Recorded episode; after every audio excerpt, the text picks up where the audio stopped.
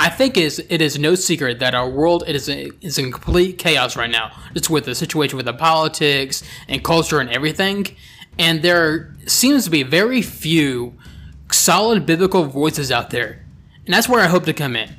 So here on the God and Freedom Show, I discuss the news, politics, and culture of the current situation from a biblical worldview.